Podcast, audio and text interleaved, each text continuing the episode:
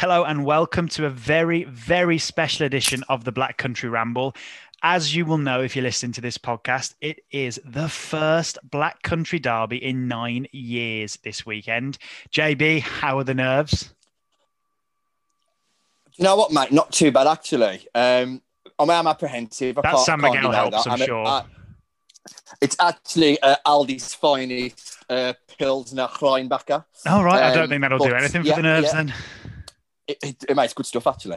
But no, do you know, I am a bit apprehensive. Obviously, naturally, you are nervous in the build-up to a local derby, but massively excited, you know, in a season that's been kind of drummed down for, as we touched on, lack of fans, really weird. We're in a sort of weird time. It's such an exciting thing to look forward to.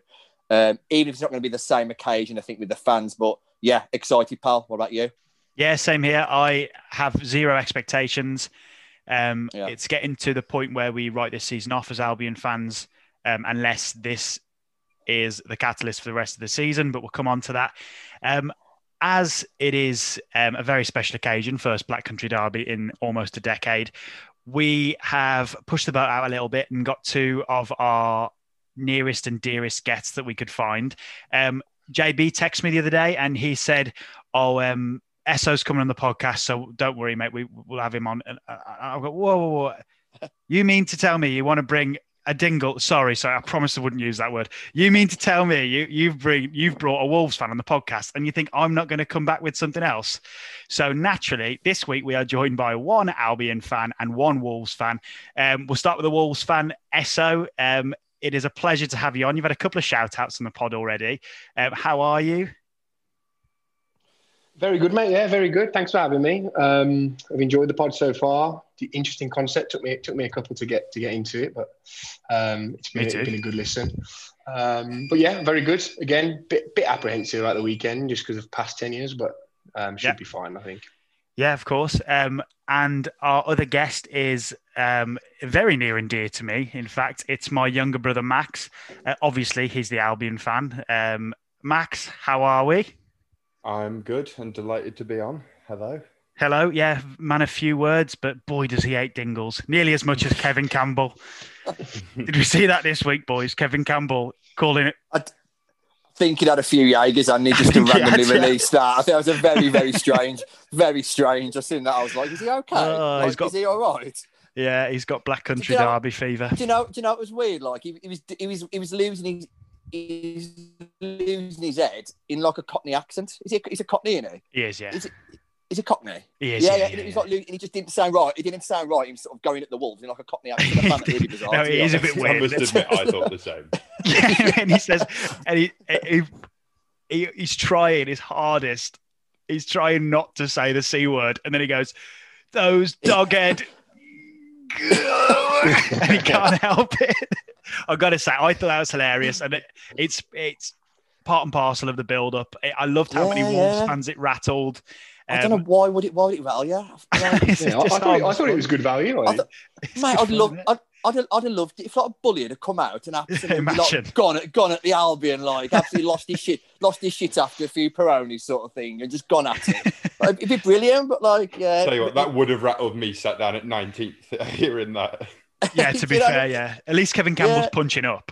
Yeah. The best thing about it was the little video that went with it. It was like a little schoolgirl on TikTok, just like giggling into his camera. I thought it was a great idea.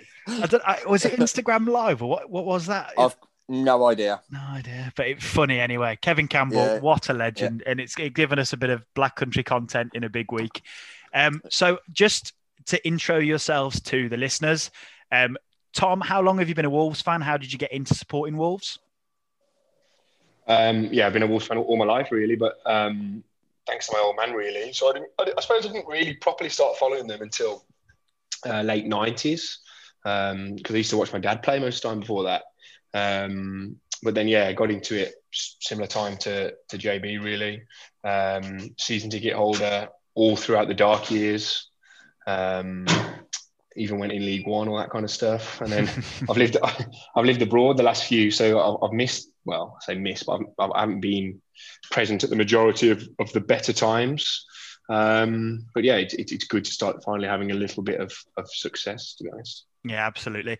I'm another one who's lived abroad a lot of the last few years, and it's not a nice feeling, is it, when you're sat at home and everyone's at the games? But I was living in Italy when we got relegated, and or rather Spain when we got relegated, Italy when we were in the Championship. So I had that to, it was a bit of a nice tonic for how bad we were doing. But I wouldn't want to be missing out on success. Funnily enough, I've mentioned this on the podcast before. When I was in Italy, I think I caught more Wolves games than you two, didn't I? I was at Wolves Torino, and then I came back one day. I've not said this on the podcast. Came back in January, sort of last Christmas time, and just before I was heading back to Italy, somebody asked if we've got family members who are Wolves fans, and my uncle asked, "Did I want to go to Wolves Man United, like a corporate sit-down dinner at Old Trafford?" And that is well above my remit. I have never done anything like that. But those two Wolves games that I went to last season probably means I've seen more Wolves games than you. So while you've been living abroad, no, I've done all right since. No, you've done a few, haven't you? The Torino was the only away game I missed in the Europa League. Oh, so, it was. Yeah, I forgot you went globetrotting.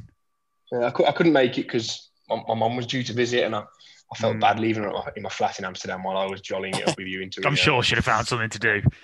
Yeah. Yeah. And Max, of course I know this story, but can you tell us how long have you supported the Albion? How did you get into Albion?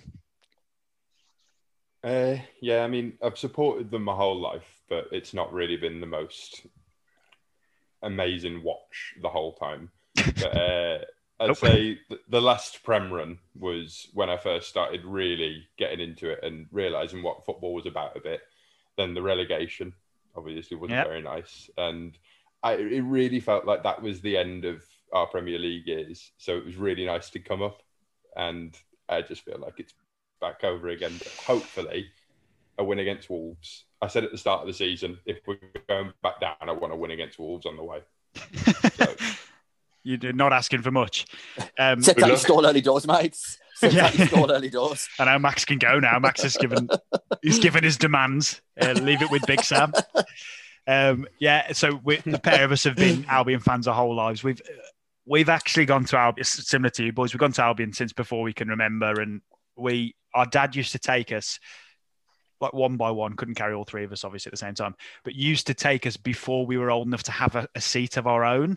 When nobody ever believes that, everyone's sort of, nah, you've not been going since you were a baby. And it's like, no, I've been going since I was a baby. So that our story is sort of a bit of an on story like you guys. But that's the way it is unless you're a Man United or a Liverpool or a Chelsea, you don't choose your club when you get to a certain age, you just stuck with it. And I think it's quite nice that we have these famous old clubs who have won everything.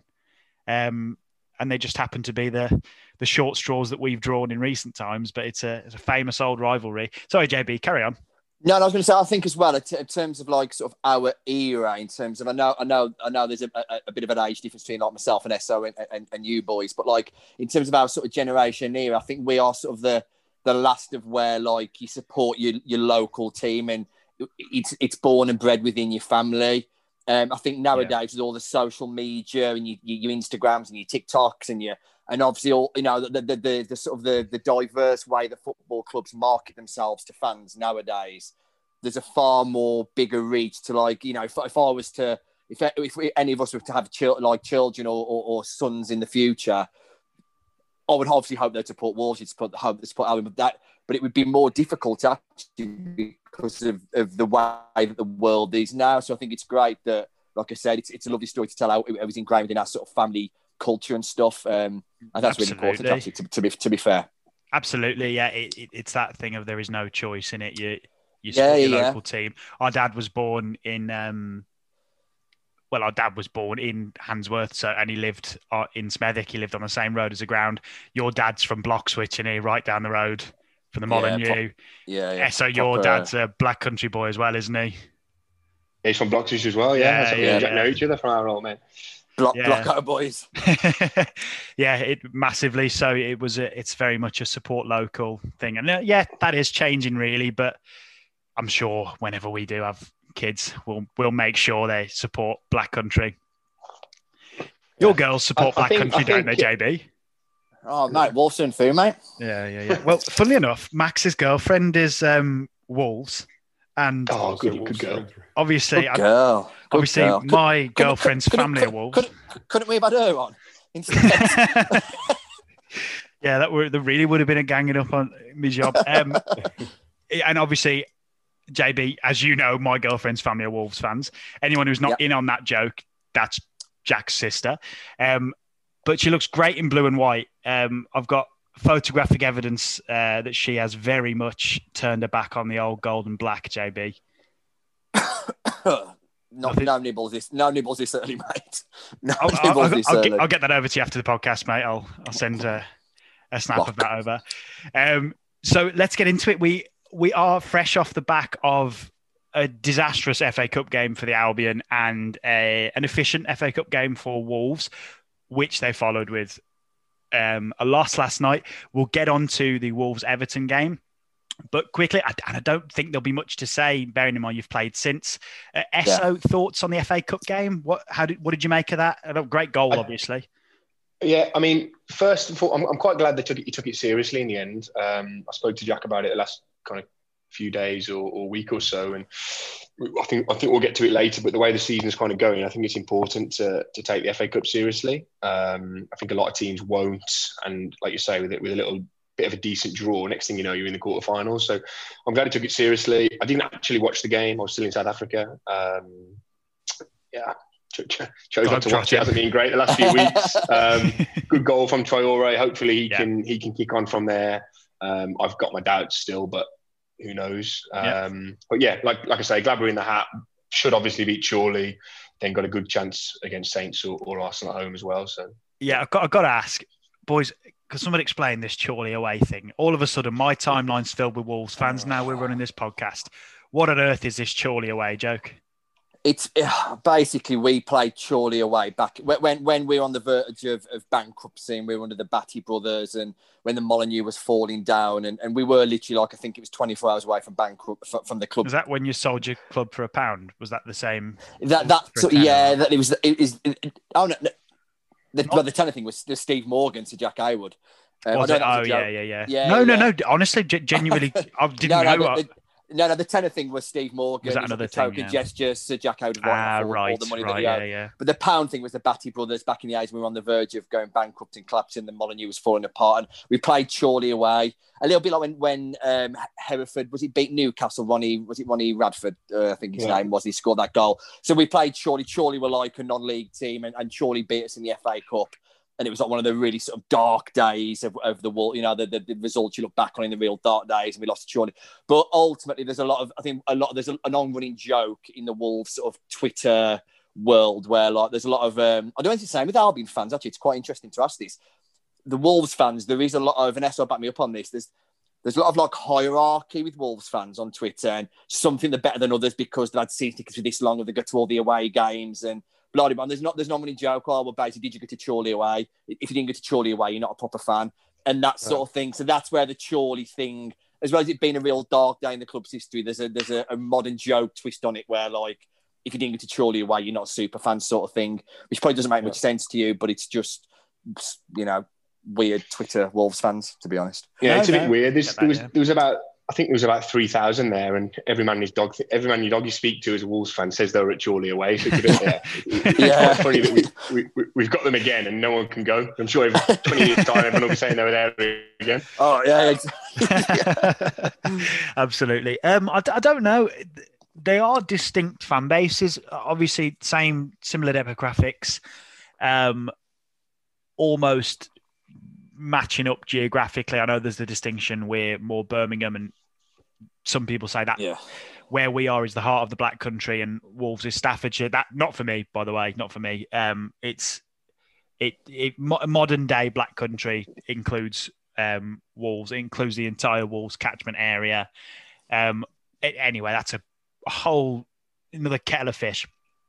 But no, I wouldn't say we've really got that. Obviously, every fan base has that toxic sort of wing that people just want to be contrary to whatever other people are saying and things like that. But it there's no sort of divide. There's no divide or people trying to maybe, well, maybe there is. I don't know. I don't see that anyway, but I've had a season ticket for a long time on and off, obviously with living abroad and stuff. I just don't see it. I think it's become more prominent since there's become more demand. I was going to say that, JB. Yeah, I was going to say that. Obviously, no offense, but like Albion have never had that demand. I don't mean that disrespectfully, but you've never had waiting lists for season tickets and you can turn up on the day and get a ticket at Albion. Exactly. And other fans will laugh at us for that. I love that. The only time that Wolves have ever had, obviously, whenever we've been in the Prem, basically. And the season we went up under Nuno. Since we've become better, basically, obviously, the demand has got more. And then, obviously, when you've got the away season ticket situation, because Wolves fans are notoriously travelling real good numbers, even in League One, we've travelling ridiculous, the 10K to MK, and we took 7,000 to Preston on the opening day. And we've always travelled in really good numbers, no matter what league we're in. And obviously, now the numbers are limited. There's all this away season ticket holder sort of you've got I'll probably explain it better. There's gold, platinum, and all this sort of stuff, and all that sort of malarking. And I should be gold because I had this, and it's just all a bit wishy washy for me. But we have digressed, mate. But yeah, ultimately that's where the Chorley gag comes from, basically. Yeah, no, not at all. I digression's fine. I think that's part of what people listen to. They don't want us to just sit here and say Wolves scored a good goal and they won 1-0. I think people take that now, Keith. Yeah, that was past tense. I'm talking about when you beat Palace. Okay. I've got to hope I'm not saying that next week. I think if we do get beat 1-0, that's the level of enthusiasm I'll be speaking with on next week's podcast. That's exactly how I'll sound if we get beat. Just to go back on there. Yeah, I was just going to come back to you there. For 95% of our lives, we'd have also been able to rock up to Molineux and get a ticket as well. And like Jack says, we've kind of been not a victim, but this success we've had in the last 2 or 3 years, and we've gone from season ticket waiting lists of 10,000 and gold season tickets, away season tickets. And it just gives people this, exactly like you say, status to say, oh yeah, are you a season ticket holder? Yeah, I'm an away season ticket holder. I'm a gold. I'm a silver, and it's just made this. I was at Chorley, and it's just the whole. Yeah. Oh, it's one of them. But no, good, solid performance from Wolves. Efficient, I think, is the word. Can't really say the same about Albion. No, it was not a good FA Cup run this year. Max, what did you make of that? Keep it clean. I want to say it was a surprise, but I called it, and I probably sound like the most negative fan in the world right now. But I saw Blackpool and thought, I wanted at least one. We don't want to go there. We wanted a win, a surefire win. We wanted Chorley. To get a bit of confidence. We wanted Chorley. We definitely didn't want a team like Blackpool. They're just at that right level where it's embarrassing if you lose and it's not good enough if you win. So it's just there's no point in turning up to that one, is there? Yeah, I saw somebody tweet saying Blackpool did well to narrowly avoid the upset, and I think that kind of nailed it. That is the state of play at the Hawthorns at the moment. Bit of a strange one. Was it a strong side? Was it a weak side? Any side that makes 8 changes and plays with no striker is not a strong side. But any Premier League side should be beating any League One side. Full stop. And that's it. There's nothing more to be said about that performance. It was poor. I think for me, I agree with what you're saying. I think for me, when I looked at your 11 he put out, I just thought that could be realistically one of your Premier League 11s if you had a couple of injuries. It wasn't like you whacked a lot of under 23s and all out of under 18s. I looked at your side. I mean, I texted you, didn't I? I said, well, that's a strong sign. You were like, well, actually, there was 8 changes, etc., which I take your point. But on the front of it, you look at it and go, well, actually, that could potentially be an Albion 11 in the Prem if they get a couple of suspensions or injuries. Yeah. But the FA Cup's a funny one, isn't it? It turns up funny results, whether you put your strongest team out, your weakest team out. Do you know what I mean? It's one of them. Villa under 18s went into Liverpool, against Liverpool's one of the strongest teams, 1-1 at half time. And then you've got the Chorley beating Derby, and you've got Crawley battering Leeds, and Leeds put out a good side. I'm glad that took the heat off us a little bit. No one was talking about Albion anymore. Yeah, so the FA Cup throws results like that. So as I said, you can't really read too much into it sort of thing. And for teams like Blackpool, you know, they'll really take it seriously because the more they progress, the more money's in the pot for them. Oh, and especially this year. In the pandemic, they're getting no ticket revenue, nothing like that. You know, it's really important for a lot of clubs to get that revenue in. Absolutely, yeah. And to be honest... it couldn't matter less for us this season. So, you know, no one will remember us losing on penalties to Blackpool. They'll remember it for years. Good luck to them. Yeah. I don't think there's much more to be said. One man who did get on the score sheet, and we've had a conversation about him this week, JB, because he got into our Black Country 11 last week, was Matheus Pereira. I have had some...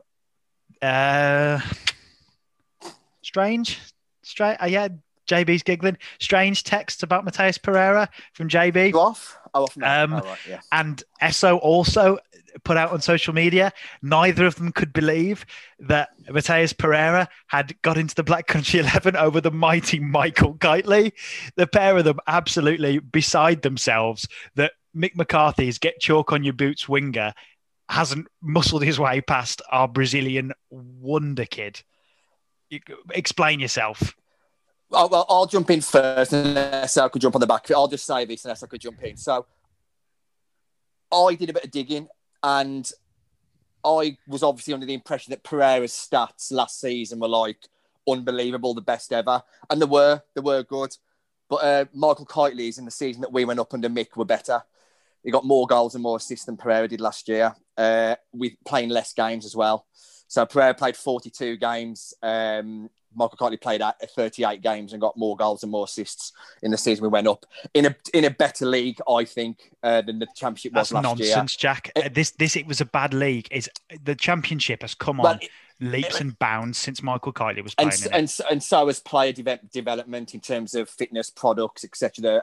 They're allowed to... Either what I'm trying to say is, Pereira, I'm not saying he's a bad player, and Esso, again, jump in Esso when you need to, and obviously I'm sure Max, but I'm not saying he's a bad player. What I'm trying to say is he has played one season in the Championship, and Michael Kightley got better stats than him, playing less games. How many goals and assists did Michael Kightley get? 19 assists and 9 goals, whereas Pereira got 8 goals. That's excellent, yeah. And he won 3 penalties as well, which in the Premier League is counted as assists, in the Championship not. So, and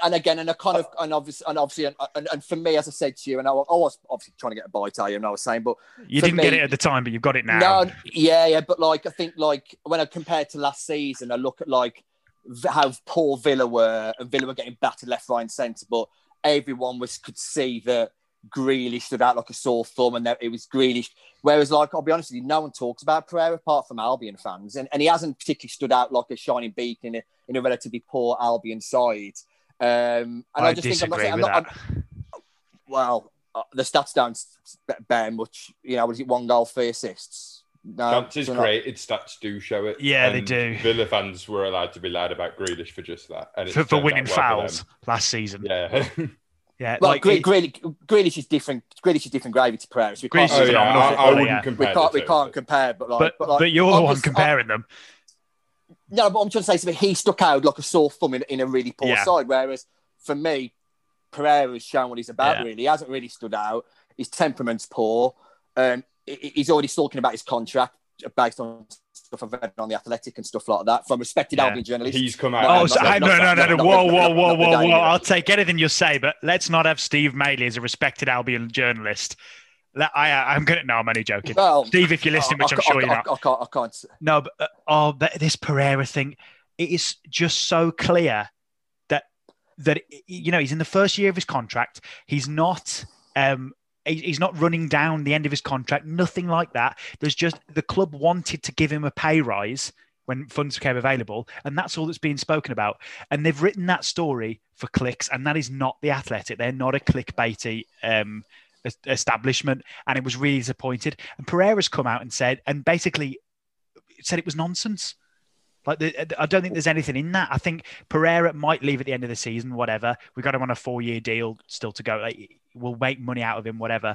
But I don't think it's fair to say he's sitting there sulking, because I don't believe that is actually the way it is.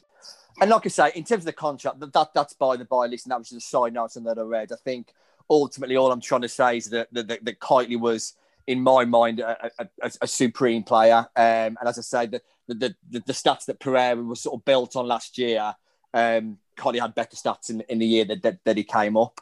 In the year the Wolves came up under Mick. Like I said, me and Esso saw him, I believe, in his palm. Yes, it was just a difficult one to swallow, really, that one. Because like it's a fair point about how much you saw of him and how much I see of him and the way you see a player. I actually, again, funnily enough, I think I've been to 3 Wolves games in my life and they've all got a mention on this pod, but we won a school football tournament when we were in primary school and the prize was to go and watch a game at the Molineux, and Kightley was on crutches, and that's how I remember Michael Kightley. Always on crutches. He did suffer. He did suffer with niggles, which is a shame because he was obviously a talented player. Max, I think you wanted to add something about stats in the Championship. Yeah, if we're going off stats in the Championship, Graham Dorrans got, I believe, 22 assists in one season. So surely he's a shoo-in for this combined 11 that you're doing. Yeah, and listen, cards on the table, bit of an oversight. Graham Dorrans was massive for me when I was a kid, but he didn't really come into my thinking. I went more for players who were class in the Premier League and things like that. But yeah, that's a great point about the stats. Like, the times have changed. Is Graham Dorrans a better player than Matheus Pereira? No. Is Michael Kightley a better player than Matheus Pereira? No. Yes. No. Esso, do you want to jump in? Yes. Yeah, look, firstly, the format and the Black Country 11 has been great, and generally I look at them and I think barring a couple, I'm like, oh, that could go either way. Foster, pretty unlucky not to get in over Patricio, in my opinion. Yeah. I think Lescott had a shout to getting over Macaulay. Yeah, JB said the same, yeah. But again, me and Jack watched Lescott when he was in his absolute pomp, and I cannot explain to you how good that kid was in 2002, 2003. He was running games from centre-back. He was still class when he was at the Albion, I have to say. Yeah, well, a lot of people kind of lose the thought. A lot of people think of Lescott, what he was like at the end of City and maybe at Villa. But the kid was so good. But for me, with Kightley and Pereira, look, we can talk about stats all day, but I think sometimes we can go over the top on stats. Wolves were class in that league, right? And Kightley was top man nearly every single week. Very good. He was much more than a chalk-on-your-boots winger. Jarvis was a chalk-on-your-boots winger. Kightley was, in a way, kind of ahead of his times. He wasn't all about going out wide. He'd come infield. He'd boss the game from infield. He was a seriously good player. We then went up into the Premiership and, again, we're a poor side, just like the Albion this year are a pretty poor side. And for me, he was still top man all the time, to be honest with you. And the likes of United, Liverpool, everyone was looking at him. And at that point, he kind of got frustrated with injury or stuck with injuries. But for me, out of all of those, of all of the matchups in the 11 so far, that's the only one that I looked at and thought that's just a no-brainer. It's got to be Kightley. So interesting. Yeah. And I think, like you say, I think it's. I'm not trying to compare him to kind of Grealish. I think at times last year Grealish also went missing when Villa were a poor side. But from what I've seen of Albion this year. And it's not much, by the way. I don't go out of my way to watch the Albion. But from what I've seen, I guess that when you were saying Pereira wasn't that good. Yeah, no, look, he's a good player. He's a flashy player. But do you really want him on your team? In my opinion, unless you're bossing a game, I'm not convinced. That's a fair point. I don't think he's a game changer by any stretch. Really. I think he is a game changer. I think he's a massive game changer, but you have to accommodate him because although he works hard, he's not as defensively minded as... Yeah, I'll change that. I think he is. He can be a game changer, but not on his own. Yeah. I think he needs someone. I see what you mean. Yeah, I see what you mean. Yes, because of the way he plays. The way he plays is dink through balls, nutmegs, one-touch passing, and you cannot do that on your own. And I think the perfect game, which epitomises that, was the Man United game when we lost 1-0 and Conor Gallagher won that penalty and it was overturned and VAR thing, all that stuff. Pereira had something like 6 nutmegs in that game, but we were camped in for the whole game, so it didn't really progress the team. If Pereira, and I hope I don't have to see this for a while, but I think it will happen. If Pereira moves on to a higher level, I think then you'll see his true quality. I think Pereira is a phenomenal footballer. And he's in this team for me, or I put him forward. This isn't me and JB who've done this. This is the people. And you can't argue with democracy. We're told so often nowadays. he's in there for his talent. It's not, he's not in there for X amount of appearances yet. He's not in there for anything other than he is a genius with a football at his feet. And that's why people love to watch him. It's a fair point. Look, he's a good player. And that's never been in dispute. As I say, I think it's difficult. I think, like I say, because me and Esso watch Kightley week in, week out for a number of years. And as you guys just said, how I think like he's not a game changer on his own sort of thing and he needs people around him. Yes, he's magic on the ball, all that. Me and Esso watch Kightley. Like I say, Wolves were outstanding that year we went up. And like he was top dog every single week. And there'd be games where we struggled a little bit at times. And Kightley was just literally, it just dragged us. You'd see this little skinny kid on the wing, wouldn't you? And he would just drop in and he would literally just tear teams up on his own. Yeah. And I can't explain. Sorry to interject you. We then got promoted, and obviously that year Ebanks-Blake and Ulumo scored a hatful. Ebanks didn't step up to the Premier League as we'd have hoped. Obviously, Ulumo was never going to step up to the Premier League. And it was kind of like, it was quite your job. It's every week to do something when they had to do something, and they did. And that for me, is almost what kind of elevated him more than the year before, and personally, in my opinion, is that when we were poor, and you look at that 11 that we had, we were poor for the Premier League side. And we stayed up, and he was still top man pretty much every week. He was a phenomenal footballer, Michael Kightley. Phenomenal. Yeah, I think at the end of the day, there's always going to be this thing of, as much as we try and break boundaries on this podcast, we are going to hit a brick wall when it comes to someone who's close to your heart, someone who's close to Minor Max's heart. Yeah. We're just not going to agree on that. But no, I think that's, we've probably done that to death there. But again, two very talented players. And somebody online is going to point this out, and we know this. They're different players as well. Yeah, massively. Pereira wants to play inside all the time. And and Kightley was, like you said, he wasn't chalk on your boots like I'm saying he was, but he was an out-and-out winger more so than Pereira. We know they're different players as well, but for the sake of the Mike Bassett 4-4-2, which is sacred in this format, we needed wingers. Now, fantastic, boys. Just quickly on Wolves and Everton, lads, I watched it last night.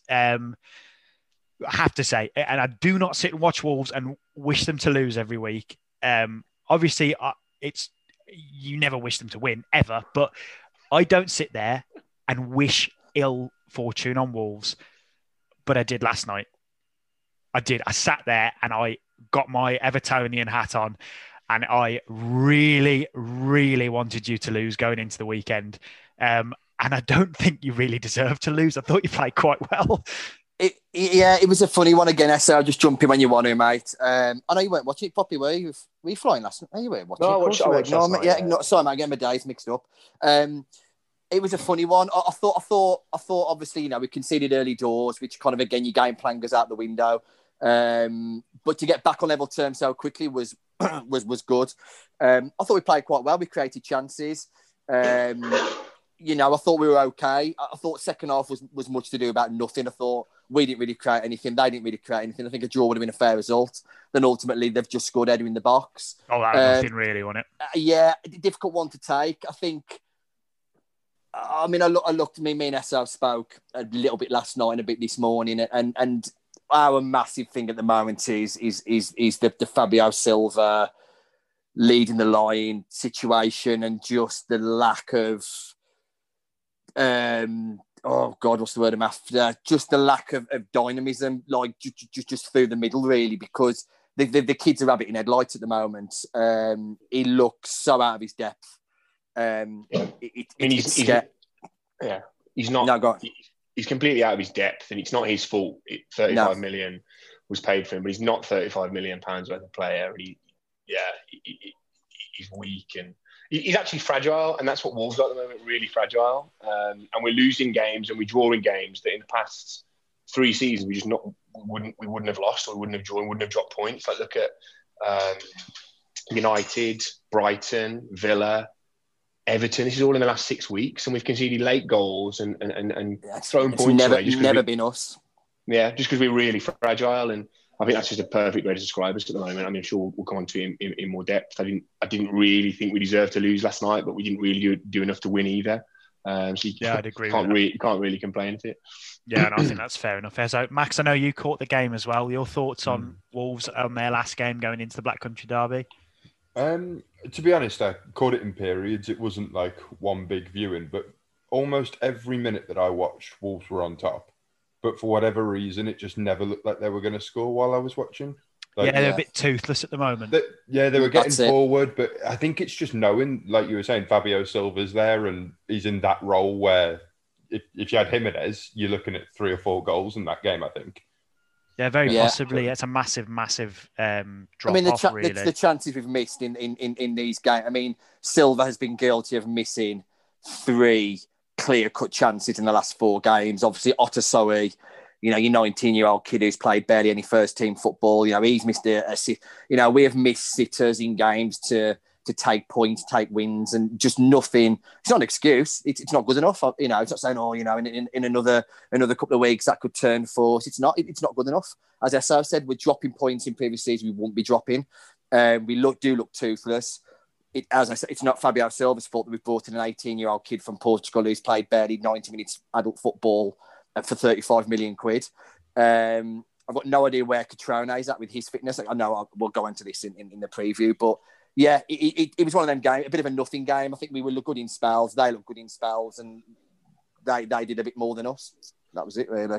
Yeah, I think it's probably without meaning to sort of put Wolves down here, I think it's a bit of a reality check of where they're at compared to the teams who were actually looking to break into the top 6 this season.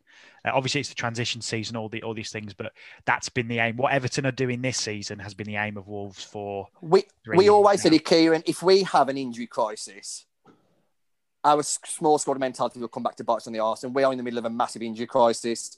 You've got 6 players on the treatment table that all go in that first 11. We are missing 55% of our starting 11. No question. Yep. No question. Yeah. You're missing the quality as well. The quality, that's exactly what I think Raúl Jiménez might be 50 of those 55%. Yeah, he's that important for Wolves at times, yeah. But so is Jonny. I'll bang the drum about Jonny all the time. Jonny is one of the best left-backs in the league. Boly, when he's on the game, he's one of the best centre-backs in the league. Traoré, for the fact that he's hit and miss, he adds a different dimension. Podence was in the form of his life prior to getting injured. He was taking the piss out of teams in the build-up. We are missing absolute... And that's not an excuse. We should have invested more wisely in the summer. We should have better strength in depth. And this small squad mentality has come back to bite us. And I've got no idea when these players are back. And that's the thing. They did a little brief thing the other day. I said, they released a little brief thing on the website. But it doesn't give anything away. I don't know who's in training. Don't know whether they're going to get anybody back this week. Well, no idea. Neither do I. And it's concerning heading into this weekend because we could turn up and Boly's there. I don't know. Boly's there. Podence is back. Traore's in the starting 11. We don't know as a team who's going to play Wolves, and I think that's why Nuno keeps his cards close to his chest Nuno's always done this ever since he took over, but we've never had more than 1, maybe 2 injuries at a time. And obviously now we're crippled. Fans hate the fact they don't know about it. When it's just 1 or 2, it's fine. They kind of come back and do whatever. But just going to your point on Everton there, kids, end of the season we'll see. But I don't see Everton as a better team, better squad than us, if I'm perfectly honest with you. Obviously they're going to finish ahead of us this year. But will they finish? Will they do better than what we've done in the past 2 seasons? I'm not really sure. And with a full complement, I'm pretty sure we'll be kind of challenging with them next year. Very possibly. They've had a decent start, but I don't think they're really all that, if I'm perfectly honest with you. Yeah, I think Everton tend to drop points towards the end of the season anyway. They used to be the opposite of that. They used to, under David Moyes, they used to have no points come Christmas and then finish in the drive up, weren't they? Top 6, weren't they? Yeah, it was a weird one. Yeah, for my money, Everton are going in the right direction this season. And Wolves are going in the wrong direction, but they're still in the same sort of vicinity. I do think that they're sort of swimming in the same circles. Them and your Southamptons as well. I've been really impressed with them this season. Ever since they're 9-0, to be honest, last season they've just looked great, haven't they? There's also one more team there, but I don't think Leicester. Mate, we cannot consider Villa in that. Villa, like to say Everton are just having a good season, whatever. Villa is the epitome of they've had a good start. Like I don't see any legs in this Villa, run. I don't think they'll be breaking into the top 6, for example. Whereas Everton I think will finish in the top Everton six. Won't. No, Everton won't. It's interesting. I think Everton will finish in the top six. Nah. Leicester will. And Leicester, I think, can almost got a stake just, stake a claim to say they are in the top six if they do it again this year when they will. Yeah. But I don't see Everton doing it. I think Arsenal are only going to get stronger and stronger. And from the traditional big six, I mean, who else is going to drop out of there? Interesting. Yeah. I think Chelsea will get through on their firepower alone, but I've said it since he was at Derby. Lampard is clueless. Like this is not I'm getting nods from all the boys there. Like this is not a general Premier League football podcast. Otherwise, we'd have all these opinions all the time. But with the likes of Lampard in charge at Chelsea, it does open the door a little bit for your Everton, your Leicesters. Obviously, Arsenal are in transition. Man United, where has this come from as well? No idea. Crazy. Right, anyway, we really could talk about this all night. Yeah, I know. But one thing that we do need to continue with, of course, and this is probably going to ruffle a few feathers once more, is our Black Country 11. This week we have the benefit of an extra Albion fan and an extra Wolves fan on the pod. So this can be open discussion this week. And what we're going to do, as ever, is put forward our players for this week's position.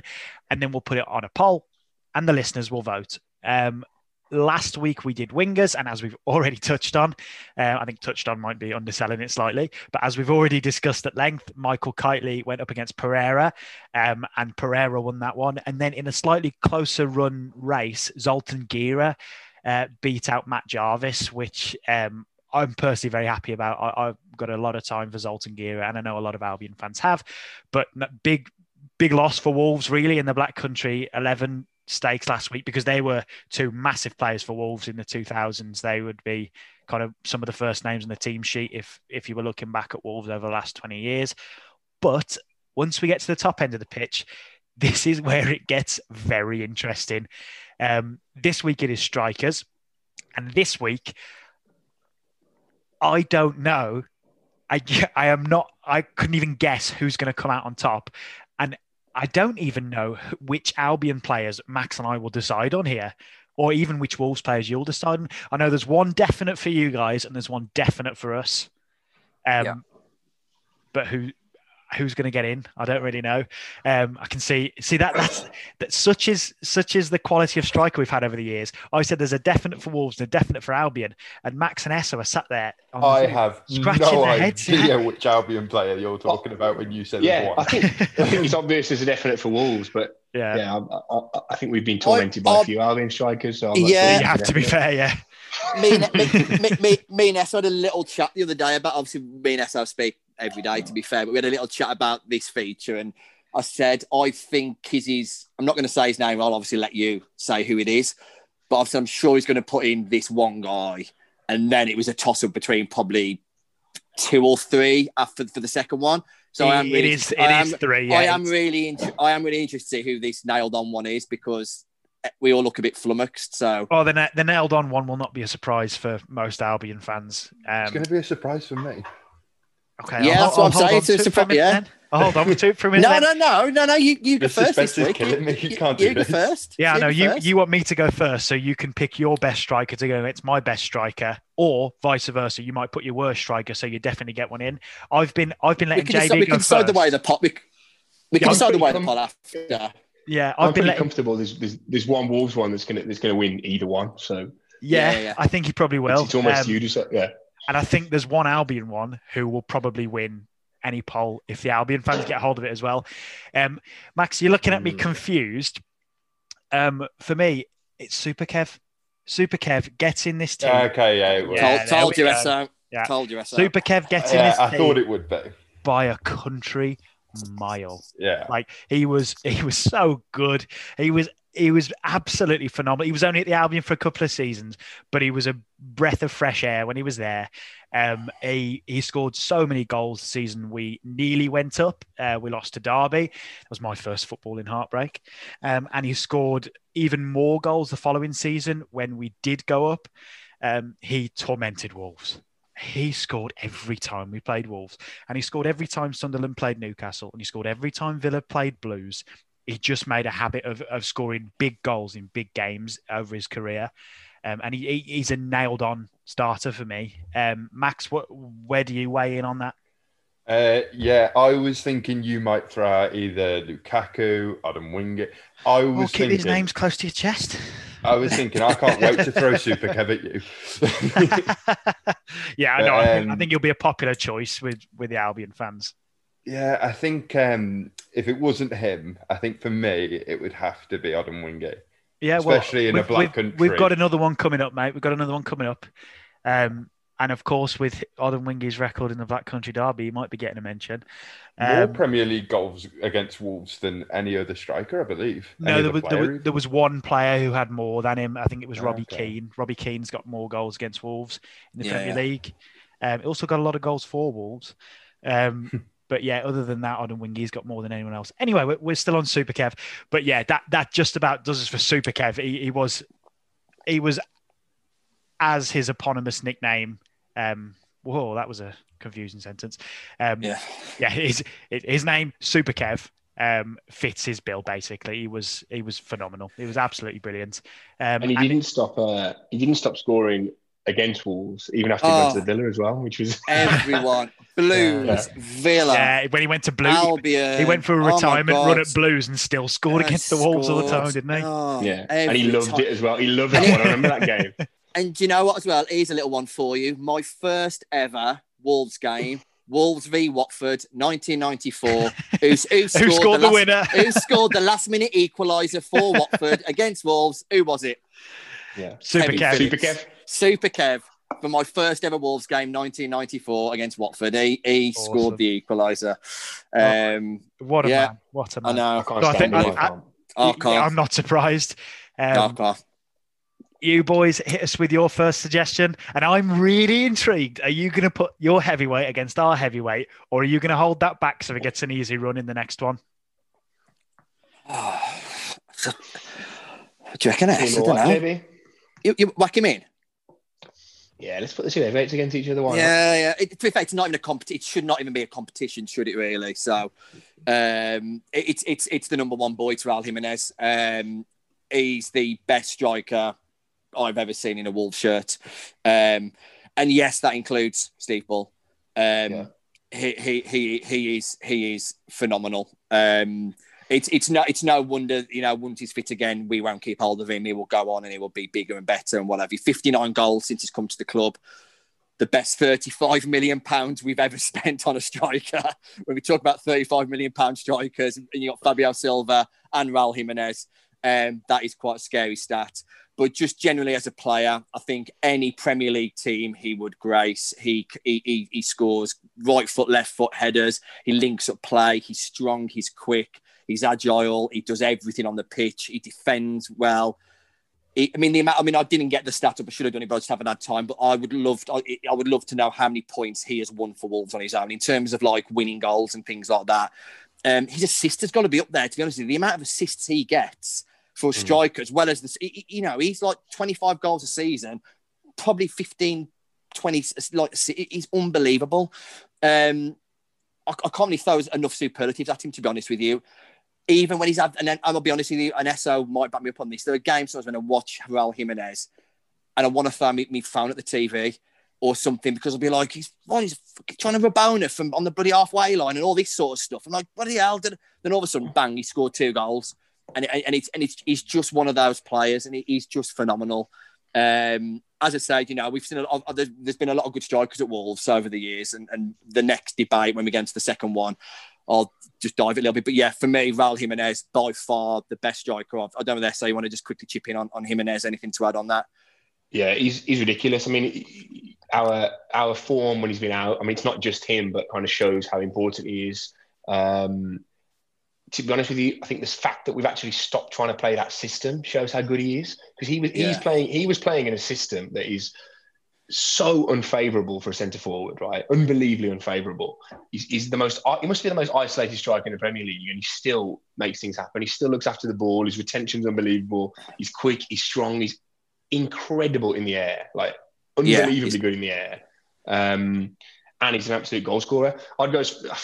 He's definitely the best striker that's ever played for either of the Black Country clubs ever. And I'd say he's possibly the best striker that's ever played for Midlands club, to be honest with you.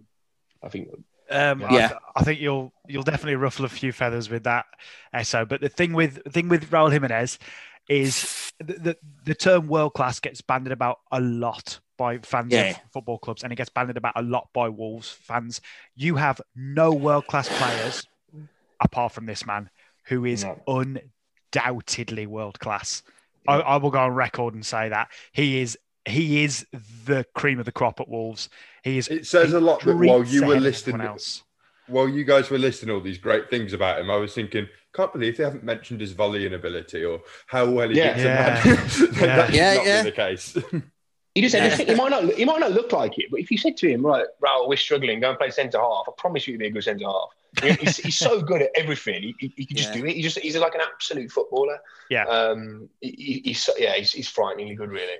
He reminds me a little bit in terms of not bear with me on this, but like I remember, I'm not comparing him to Wayne Rooney here, but when Wayne Rooney used to sometimes drop in, and Wayne Rooney would pick up the ball on the edge of his own 18-yard box and then fly upfield, and then be chasing back and do you remember Rooney had the skinhead in the late? And Raúl Jiménez has got a little bit of that about him. I'd agree with that. They're very similar players, yeah. He drops in for throw-ins off our left-back and stuff like that, and then volleys a ball. He used, do you remember that volleyed ball he used to ping out to the left-back of Doc's throws? So he used to do it all the time. Yeah. Just it was stupid. He'd drop in for throwing in our half on the edge of our 18-yard box, and then he'd ping a volley out to like Jonny on the other wing, like 60, 70-yard volley, and like just... And the next thing you know, he's on the edge. It's just ridiculously good player, and we're absolutely blessed to have seen him for the last 2.5 years. I have no idea how long he's out for. I've got to be honest with you, I don't understand how head skull fractures work in terms of injuries. I'm guessing it's a long-term thing. I don't really know. I just hope and pray we get to see him back, lot like he was before, because we've been blessed. I'm not convinced that he's going to move on. Actually, I think he's 30 or 31 now with this with his injury. I think we might be looking to keep him. But back to what you're saying, it's not. There's no stat for it. Well, there probably is a stat for it, but it's not champion like some of the others. But his ball retention, the way he looks after the ball, is incredible, and that's one of the reasons we've been so successful, because we can go into games and have 35, 40% possession and still look so threatening. Because every time it gets fizzed into him, he looks after it, lays it off, brings someone in, Adama, Yota, whoever it may be. He's class, man. But for sure, and I think that is a really interesting toss-up. To be honest, I'm half tempted to cancel the second pod and just put those two up there. A little and large, world-class ball carrier, world-class finisher. Like what? They'd have been dangerous together. What a frightening pair. I read a little rumor. He's back on Saturday actually, Q. Yeah, I think I've dreamt about this game twice this week. You know, no word of a lie. I've texted Jack twice. I dreamt about it on Sunday night. Dreamt about it last night. I think the night before, my nightmare will be Raúl Jiménez. Stripped and ready to go. Last night it was a Semedo red card. That could be reality. Yeah, And on Sunday night it was Pedro Neto had a clearly onside goal ruled out, which is a bit like that is what happens in real life to the lad, bless him. And then we won 1-0 in the last minute, and I think that might have been dreamland. To be honest, I'd take that. It's horrible, that is, isn't it? That's horrible. Yeah, that is. I woke up in cold sweats. No, I think that's going to be a very, very, very close run race, and I think it's only fitting that the two heavyweights go up against one another. Our second pick will probably be every bit as close, but won't get as many votes, because those two names are going to draw all the votes. I'll let you two go first this time. Can we have your second name? Your second striker in your... I'll start, Jack, and you go into it. Yeah, go on. Yeah, mate, go for it. Yeah, you go for this one. You have the final say, I reckon. But, we spoke quite a bit. I was going to put it on you. No. You're going to have the final say, your podcast. We spoke about it a bit in the week, and I think there's a few standouts. There's Silva and Ebanks-Blake for the goals that he scored when we won the league and got promoted. Kenny Miller, absolute again quality centre half. Might go over your guys' head again because it was so early days. But when he came on loan from Rangers, I remember Kenny Miller. Yeah, when he came on loan from Rangers, he was like just so good. I don't think he scored that many at the start, did he, Jack? And people, like some fans were questioning, weren't they? I know we talk about stats. Sorry, stats. But I've had to, I don't know whether you're going to throw another name in the mixer, SO, or whether they're the main two you think we're going to focus on. We have had some good strikers. We, you know, I think I look back and we've had play. You know, like Umaru did a good job for us back in the day. I mean, I thought again if George Endar kept fit. How good was George Endar? You know, we've had some good strikers, but I did some stats actually between because my two again, unless you're going to throw someone at me, it's between Kenny Miller or Sylvain Ebanks-Blake. I think Sylvain Ebanks-Blake attracts the voters because it's Sylvain Ebanks-Blake and more people know about him. But Kenny Miller, as we've said, he was just absolutely mustard. He was quick. He was two-footed. He could finish. He was strong. He was good in the air. And he came to us very young, actually, and he did a fantastic job for us. But actually, couple out of this for stats. So Sylvain Ebanks-Blake played 177 games for Wolves, scored 61 goals, right? Kenny Miller played 164 games and scored 54 goals. It's almost identical, yeah.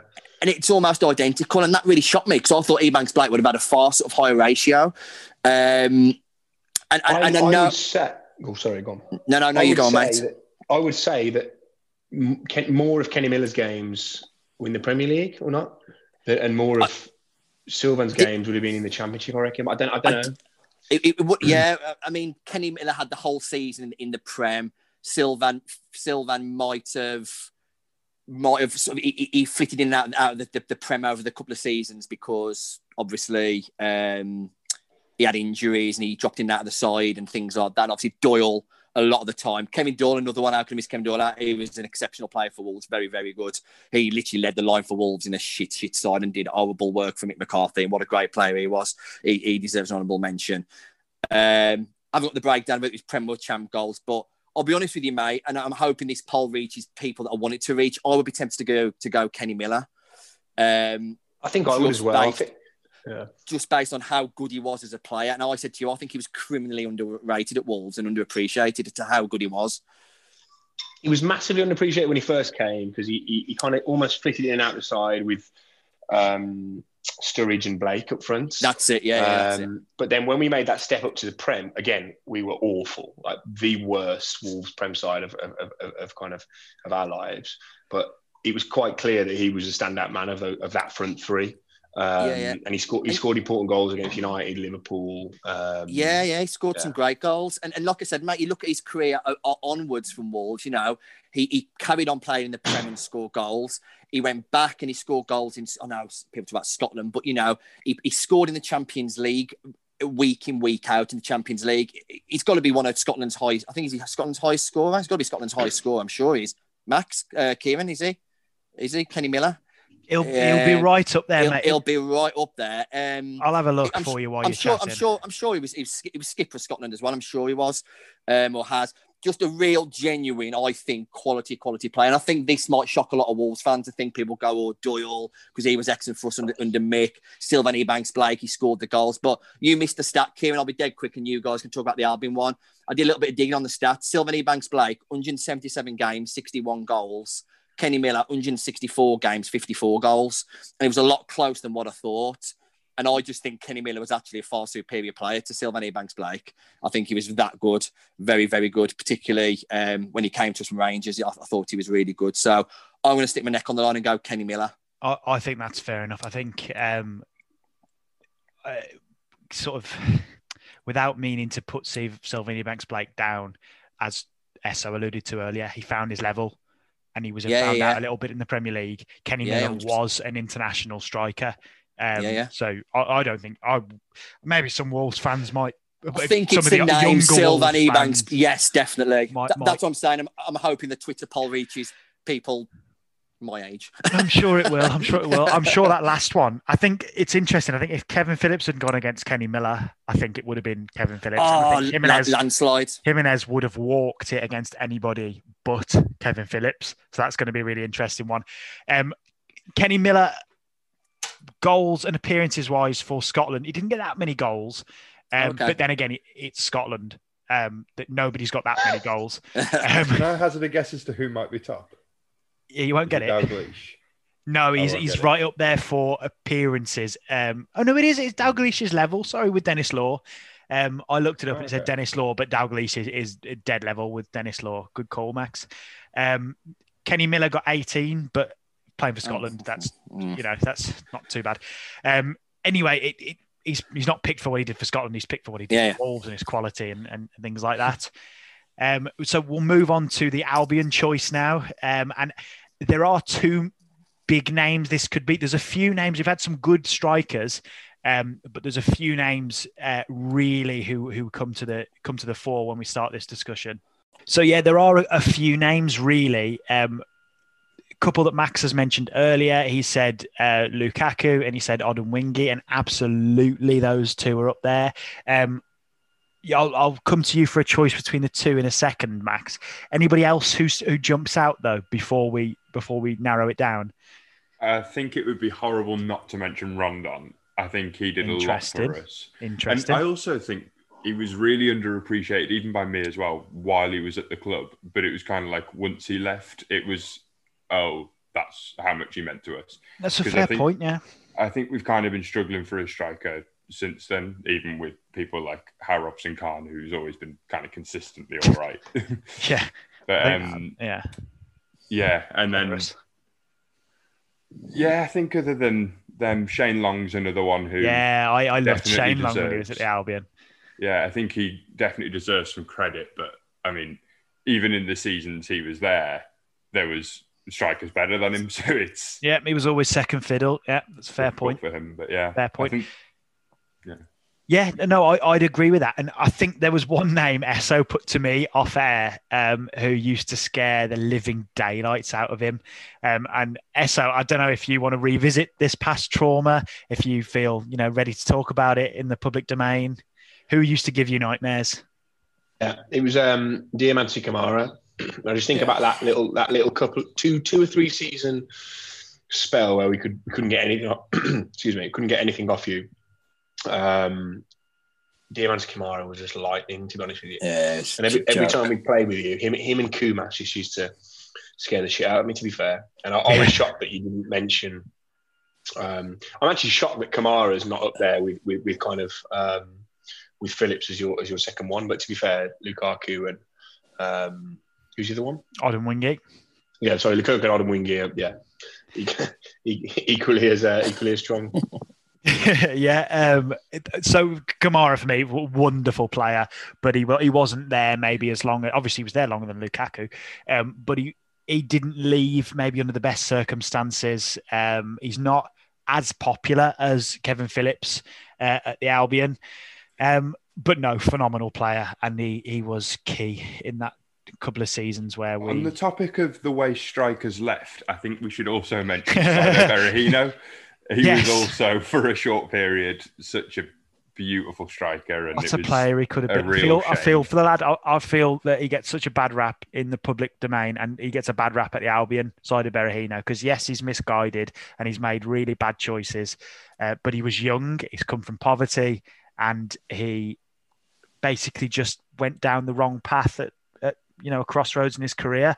Saido was phenomenally talented. On a par with Kane at one time or another in the England youth, he was. Yeah, they were held in similar regard, the two of them. They played together at youth level. Saido Berahino was actually the talent according to the England setup at the time. But I actually remember like when Berahino was probably like at his peak at West Brom. I remember hearing comparisons between him and Raheem Sterling, and I mean, I don't know if Berahino in any kind of world would have got to that level, but I think it does say quite a lot about where he was in comparison to where he ended up. Yeah, the fact Spurs wanted him on that deadline day, and he sent that tweet saying Jeremy Peace will never play. I don't hold that against Berahino. I hold it against Jeremy Peace. Yes, Daniel Levy was trying to play hardball, but Berahino was better than West Brom ability-wise, and that's going to be hard to hear for a lot of Albion fans, and he just wanted what was best for his career going forward, and he didn't get it. And Berahino and Jeremy Peace, I've got a lot of guilt to share in that fallout, but I will always take a sympathetic view on Berahino because of... Yeah, it feels like nobody came out on top from that situation. Yeah, exactly that, yeah. Nobody came out looking good, and I feel very sorry for Berahino. But for that reason, for all those things, ability-wise, he's one of the best strikers we've had, but he can't be mentioned in the same vein as some of these lads. But for me, between the choice of Lukaku and Odemwingie, it comes down to who gave more to the club. Now, Lukaku was instrumental the season we finished 8th. Lukaku was clearly head and shoulders better than everybody else we had at the club. He was a world-class striker in the making. He's flirted with that tag down the line. He scored a lot of goals at the top level in Europe, but he's not maybe gone on to be what it looked like he might be when he was at West Brom. I don't think he's spent long outside of the top 10 strikers in the world since then. No, that's fair point. I will say. No, fair point. Yeah, but the fact that's quite a big kind of status to be at. Yeah, and the fact he was only there for one season and it was a loan and all these things, because we could put Dwight Gale in there or Jay Rodriguez. Yeah. Like these lads scored a lot of goals for the Albion. Dwight Gale was only on loan as well, and it's similar sort of thing. But for me, it has to be Odemwingie because he was our player, and Odemwingie scored the hat trick that everybody remembers him for, whether Wolves fans like it or not. Peter Odemwingie is remembered for two things. Peter Odemwingie is remembered to turn up at Cardiff's car park. And again, the board shafted him. I feel sorry for him. He was told there was a move. It wasn't a case of, he said, right, I'm leaving at the end of training. And he was, bless him, he thought there was a move on the table. So he turned up, honestly expecting to be signed that night. But I think you've been touch naive here, Keys, to be fair. Like, I understand your point, but you can't turn up at someone else's training ground in front of the Sky Sports cameras. I think it happens a lot. Even if the move's on the table, that's not the way to do a move. Oh, but I think that's the way a move's done, though. I think he wasn't trying to force the move. The move, in his eyes, he was misinformed. He made a mistake because he was misinformed. He thought the deal was as good as done. He didn't turn up and tell the cameras, I'm going to sign. He thought he was essentially, QPR, not Cardiff. He was essentially a QPR player. That's what he thought. Yeah, I don't know. I don't think he realised that it was going to be any kind of big news because he didn't think anyone would care that he was. I think he was being very naive. I think he was being naive, but I don't think he was being malicious. I think we've got to be a bit careful defending players for always wanting to leave and always wanting to move. Yeah. For example, you've taken the Berahino point and the Odemwingie point. Like ultimately, they're contracted to that club. Right. But I agree. Berahino was frighteningly good when he came on the scene, and he did deserve a move. But if that move wasn't coming then maybe he had to give it 6 months, maybe he had to give it 12 months. Yep, he won't be the first, and he won't be the last player to do that. Absolutely. A bit like the Lescott thing. Sorry, I've just literally created myself up mid-flow, haven't I, mate? Sorry, we were about to talk about the Lescott thing, were you? No, carry on. I was going to say about a bit like what I touched on with the Lescott thing when we did the centre back pair, and I said he could have. It was a bit different, and there wasn't transfer windows back then. But, he could have gone at any time, and he knows he could have. He was far superior to any. Like I said, he was Rolls Royce when he asked. Like he ran games from centre half, but he held his own in terms of he was like, there's a gentleman's agreement in place. I will stay at Wolves. If we don't go up this season, I will get. There was a promise to get his move, and he went about them. I think there's ways to go about it sometimes. Yeah. I guess that's the point. And you're dead right. Odemwingie and Berahino went about it in the wrong way, 100%. Yeah.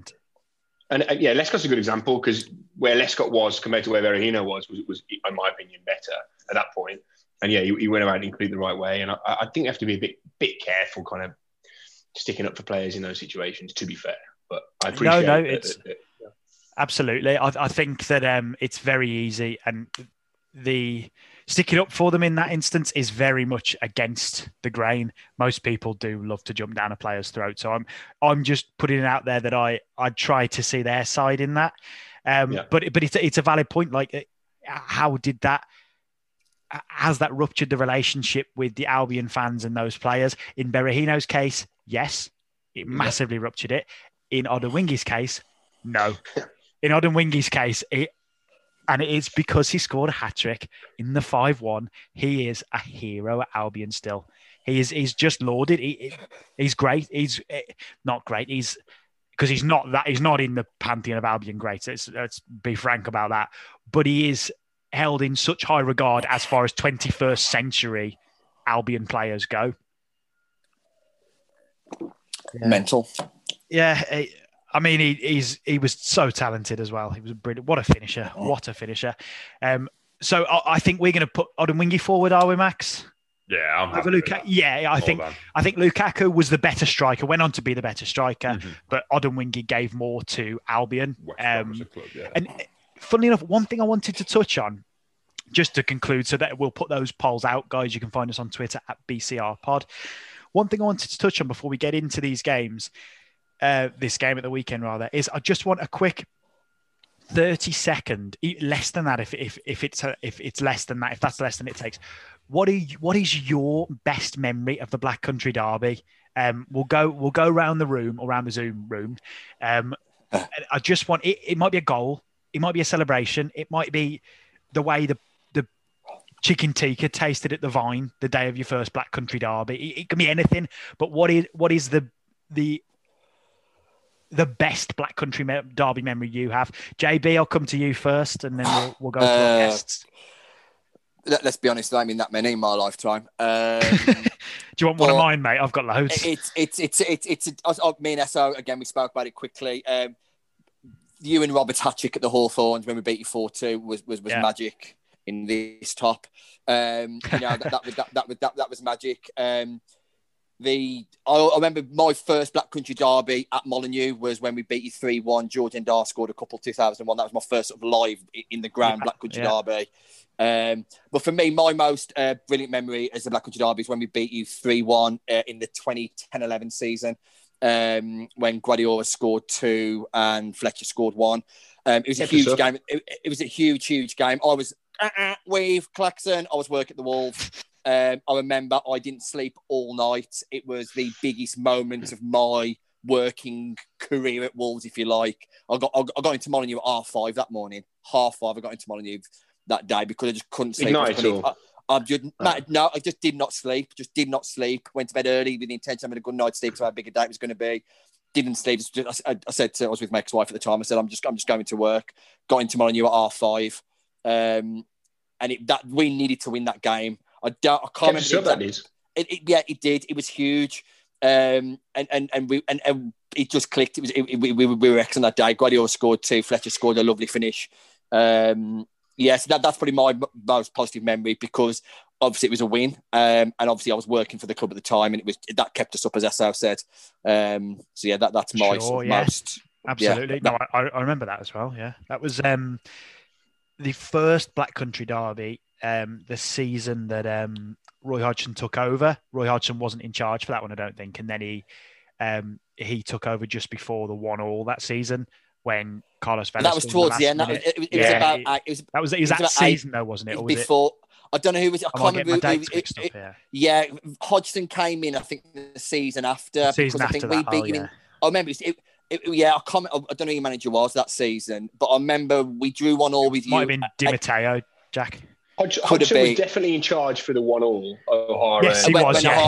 O'Hara free kick, and then obviously the 5-1. But I don't. Whoever your manager was, whoever the season was, the manager was the season before. I'm not sure who it was. But yeah, so obviously, that's maybe 30 seconds. Never is the case with me, but yeah. It was the same season. Hodgson was in charge then. Okay. But the 1-1 preceded that. I knew they were the same season, but couldn't. Okay, cool. The 3-1 was late on because it literally almost kept us up. Yeah, it did. Yeah, April. Max, we'll come to you next. What is your most positive memory of the Black Country Derby? The 5-1, to be honest. Oh, it has to be nice and easy. I get that. I'll go specific and say specifically Odemwingie scoring a hat trick because I think it is quite big to see a hat trick and a derby in it. Yeah, like Jack's brought one up from the 90s there, you and Roberts. Like, it is massive. It really, really does stick. I'm too young to remember that one myself. Yeah, I think you're well entitled to class a hat-trick against your local rivals as your greatest memory for the Black Country Derby. Anything to add on that, Max, or are we keeping it short and sweet? Yeah, I'll add something. I'm not sure it's just my favourite Black Country one. I think it might just be my favourite ever moment. Your favourite, not just football in life. Full stop. It would do. It's up there. It's up there. Let's not beat around the bush. Fantastic, Max. Esso, come to you next. What's your most positive memory of the Black Country Derby? Yeah, mate, it's tough for us. I was speaking to one of my best mates, Parsi. He's over in Australia at the minute. Hopefully he'll be listening, so he'll have a nice Australian listening for you. But I've been to a lot of Black Country derbies with him. I think we counted 4 at the Albion, of which I've never seen us win. Not won. We've not won it in our lifetime. As long as me and Max have been alive, you've not won it at the Albion. Yeah, but funnily enough, I looked at some overall stats, and like the amount of times Wolves in history have won at the Albion is like crazy. Way more than Albion have beat Wolves at home. It's a really even derby over the years as well, isn't it? It's something. Well, like, both teams have won away more than they've won at home. Yeah, isn't that strange? Yeah, but anyway, obviously, I would love to say it was the 1-0 win when O'Hara scored because he went wild. But obviously, Carlos Vela ruined that. But I think I'll go for the Bothroyd 1-0 at Molineux. Season you won one. This sounds like I'm having a go again. Season you won one of the derbies, and we played like 5 times. Was it? Well, I don't know. I can't remember the ins and outs. But it was the season before that. Season before that. Oh, yeah. The season before we played 2 in the league, and I think you won them both. Then you beat us 3-0 in the FA Cup and had the South Bank. Then I think we drew 0-0 at your place because I went to that one. And then we beat you 1-0 and Bothroyd scored. That pretty much got us into the playoffs, which, yeah, you beat us in. It was that season. Yeah, I was going to say that. Bothroyd, the 1-0. That was when we played 5 times. And what a time for the Black Country Derby that was. Jesus. Yeah, it was mental. That was class. It was pretty late in the game, I think 70-ish minutes. And it was quite wild celebrations, obviously propelled us towards the playoffs. Yeah. So for me, that's probably the one. But like Jack says, not many to choose from. I think we've touched on the 4 wins of our lifetime there. So, yeah, I love that one. Massive. I think at the time we were kids, we loved it. We were massive on Albion at the time, but you're not going to Black Country derbies necessarily when you're 8, 9, 10 because it's not necessarily the place for you as a kid. But I do remember how great it felt to have beaten our rivals in the playoffs.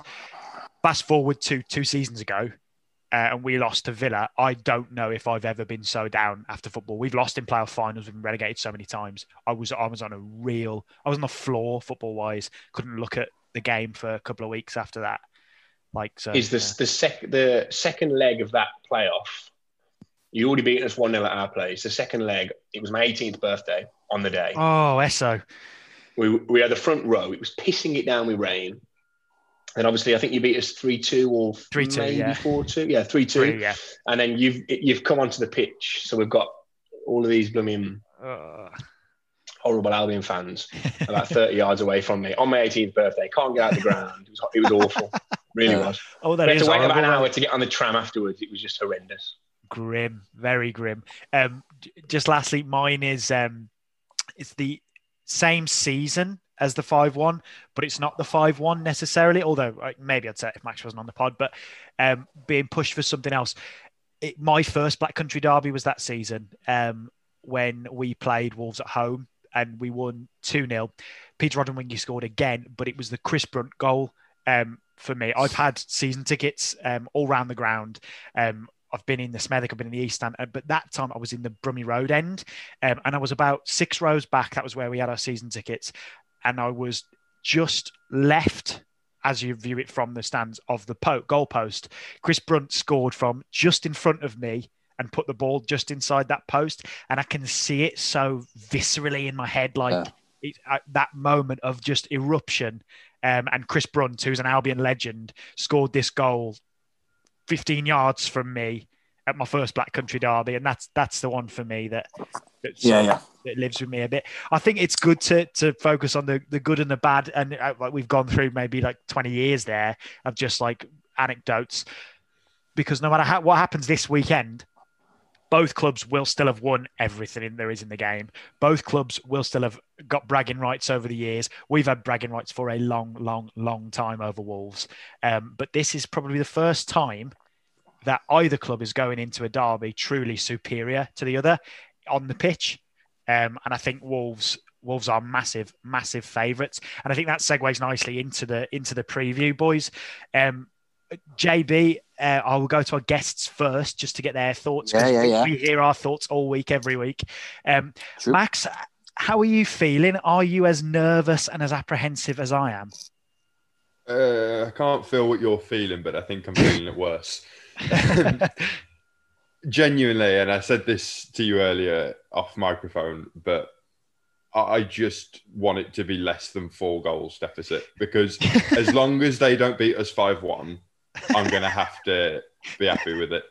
Because right now, you know, if you offered me 2-0, I genuinely think I'd have to... No, I wouldn't take it, but I'd have to... I was going to say, if you're sat there Saturday morning, mate, wishing for a 2-0 to Wolves, I'm not watching it with you. No, but I take the point. Yeah. It is at that point, really, with the derby at the moment. We're in a real lull, massive lull. Huge, like, this is the worst Albion side in the Premier League. We've been woefully mismanaged. We've got a Dingle in charge. We're in big trouble. Like, I take the point. You just want it to be respectful if we do lose.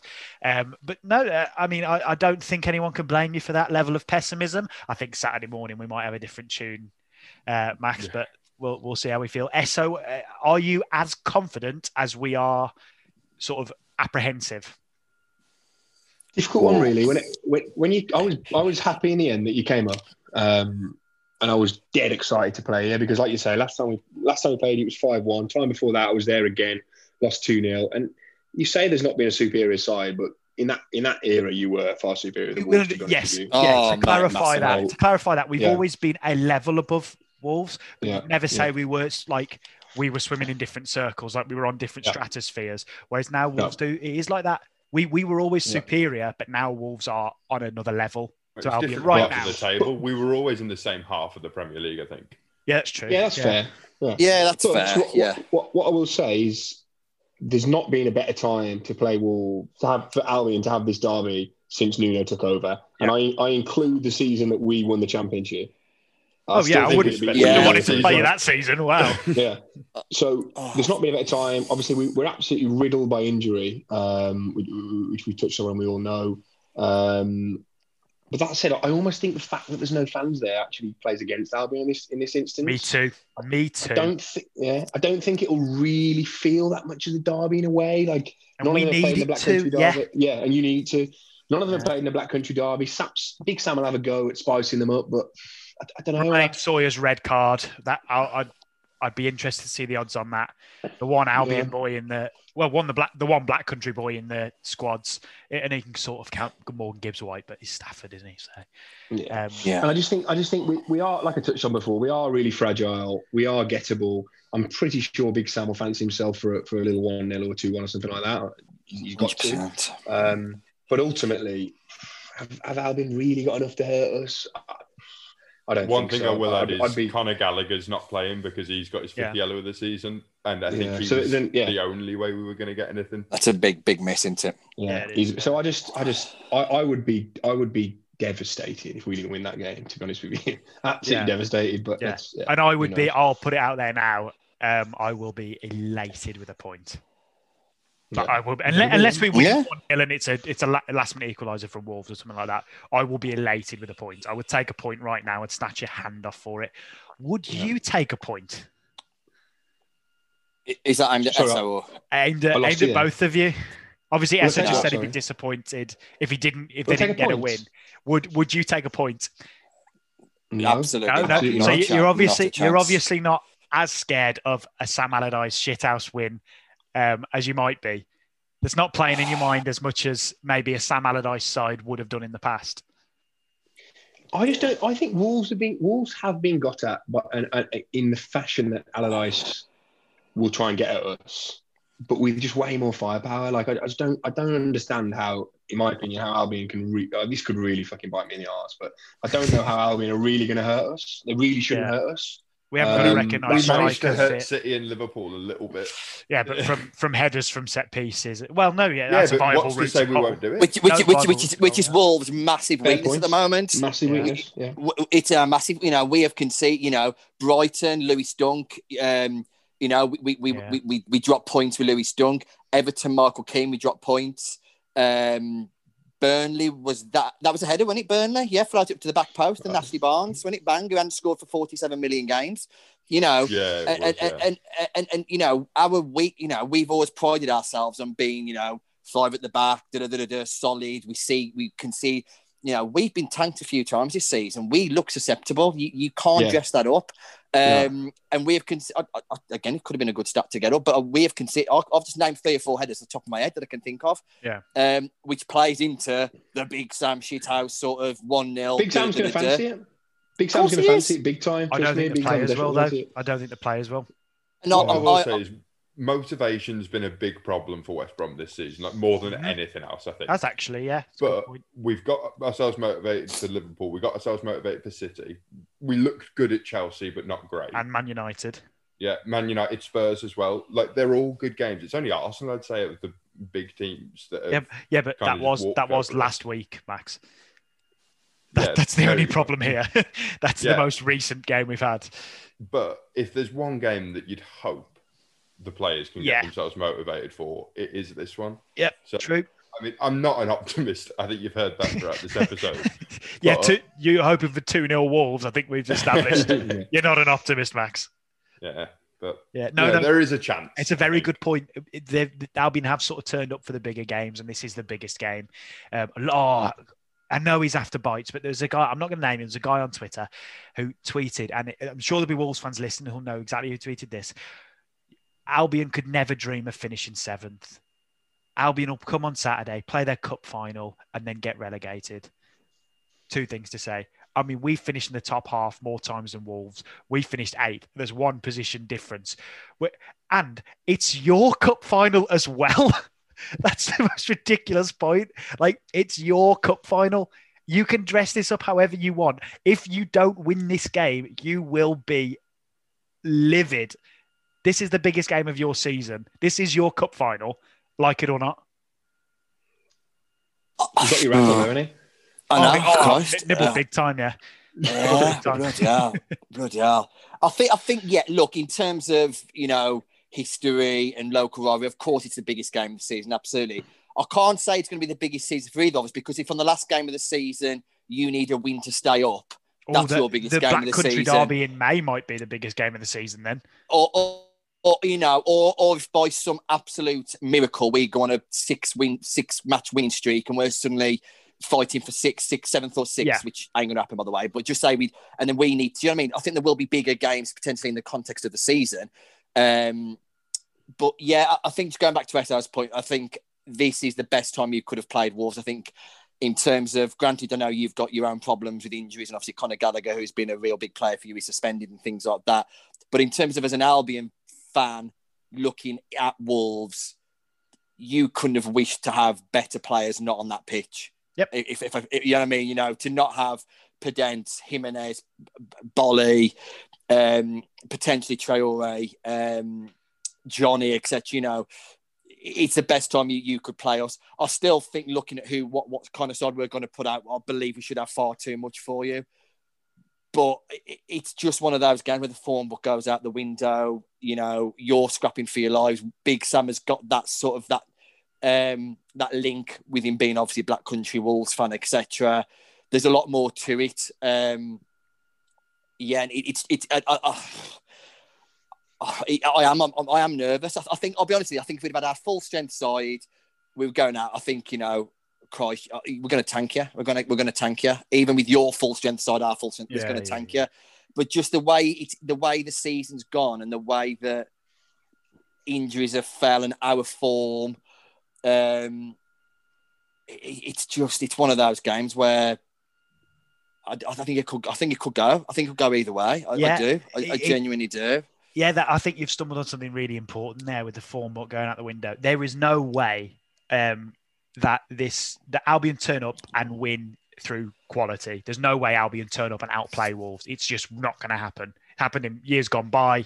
It's all like periods of dominance in a rivalry, all that sort of thing. We cannot possibly hope for that. That ship has sailed. But things like a red card, which we've been having a lot this season, things like a penalty against you, things that we've been having this season, a deflection, an own goal, all things that we've been having this season, at some point, we're going to get one of those. We haven't had a red card against us. We've not had a penalty given for us, and we've had no free goals yet. So it could. We've even had a VAR decision go our way yet at all. No, we haven't. No, nothing's been disallowed. Nothing's been given, and that's not to say we're in the position because of those things, because that's not true. No. That's absolutely not true. But one of those things could happen for us, and the form book does go a little bit out of the window, and it could happen. Yeah. There's no reason for Albion to beat Wolves, but that does not mean Albion won't beat Wolves. If you get where I'm coming from. Yeah. Sure. We haven't Wolves haven't won in 8. We don't. When you haven't, the more games you don't win, the harder it gets. The more pressure builds internally. Oh, tell us about it, yeah. Yeah, if we hold on and beat Brighton the other day, which we should have, we don't lose to Everton, right? And if we then beat Everton, we probably pumped the Albion. We've struggled. Brighton have got back into it. Everton have beat us. Funny things can happen. But, yeah, definitely. It's strange. Seasons seem to swing on these tiny margins. That's the conceding last minute from 3-0 up against Chelsea. We were a different side the first 3 games, by the way. That scarred this team. We're a shadow of the team that turned up first few games. Yeah, we were shipping loads of goals, but we looked great. We looked so good going forward. It's just one of them. I think as well, that's bad. Are they as bad as they show, or have they just got in a rut where they've lost games by 1 and 2? And I think the latter. I think the latter. Yeah. So I think they are far better. They're far better than us, for example. I think they're far better than they are. But these things happen. Football is more than 11 versus 11. Who's the better? We'd have beaten Blackpool if it was about who's got the best 11 players. Exactly. These things can happen. There's so many things go into it. I am aware we have been doing this. I mean, it's kick-off in 5 minutes, isn't it? We've been doing this for a long time. So I'm gonna come round the houses. For first, you two, can we have your ideal 11, a predicted 11 sort of thing, and then give us a scoreline? And Max and I will put one together as well. I'll let SR take the floor, and I'll just jump in. Yeah, I think ideal 11 or like who we think. With Wolves, the caveat will be you probably won't be playing a back 3. I know that would be your ideal thing, and with injuries and whatever. But from the players you've got available, who would you select on Saturday morning? I think Jack, interrupt if you disagree anywhere, but I think Patricio, Eight Nuri left back, Saïss with Cody, fragile, Semedo right back.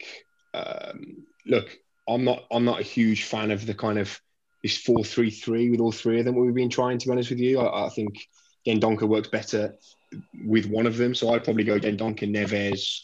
I would play Catriona, and then I would, depending on who's fit, I'd get Neto, if possible, Neto, Traoré, and Podence, but if not, Neto, Traoré, and probably Gibbs-White, to be honest with you. Yeah, it's difficult to know who's fit with those 3. I think you guys... Yeah, I agree with that. So I think if the players, apart from obviously Jonny being a long-term injury and Jimenez being a long-term injury, I think Boly, Podence and Traoré and Marcel are not a million miles away. I think if Marcel was fit, I'd have Marcel at left back, 100%.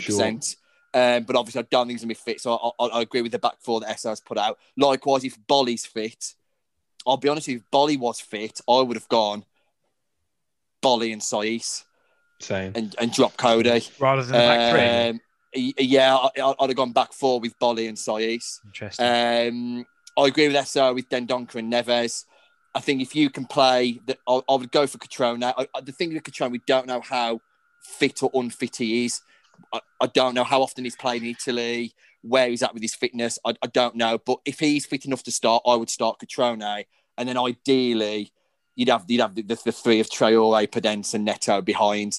But at the moment, Neto and Traoré are both classed as injured. Yeah, so, it's a weird one, isn't it? Yeah. It's a weird one. But based on Podence being out, I would probably go with, and hoping Traoré's back, I'd go Traoré, Neto, and then I would probably go Moutinho. I would probably go Moutinho. I would probably go Moutinho over Gibbs-White. I'd rather midfield three of Moutinho, Neves, and Dendoncker.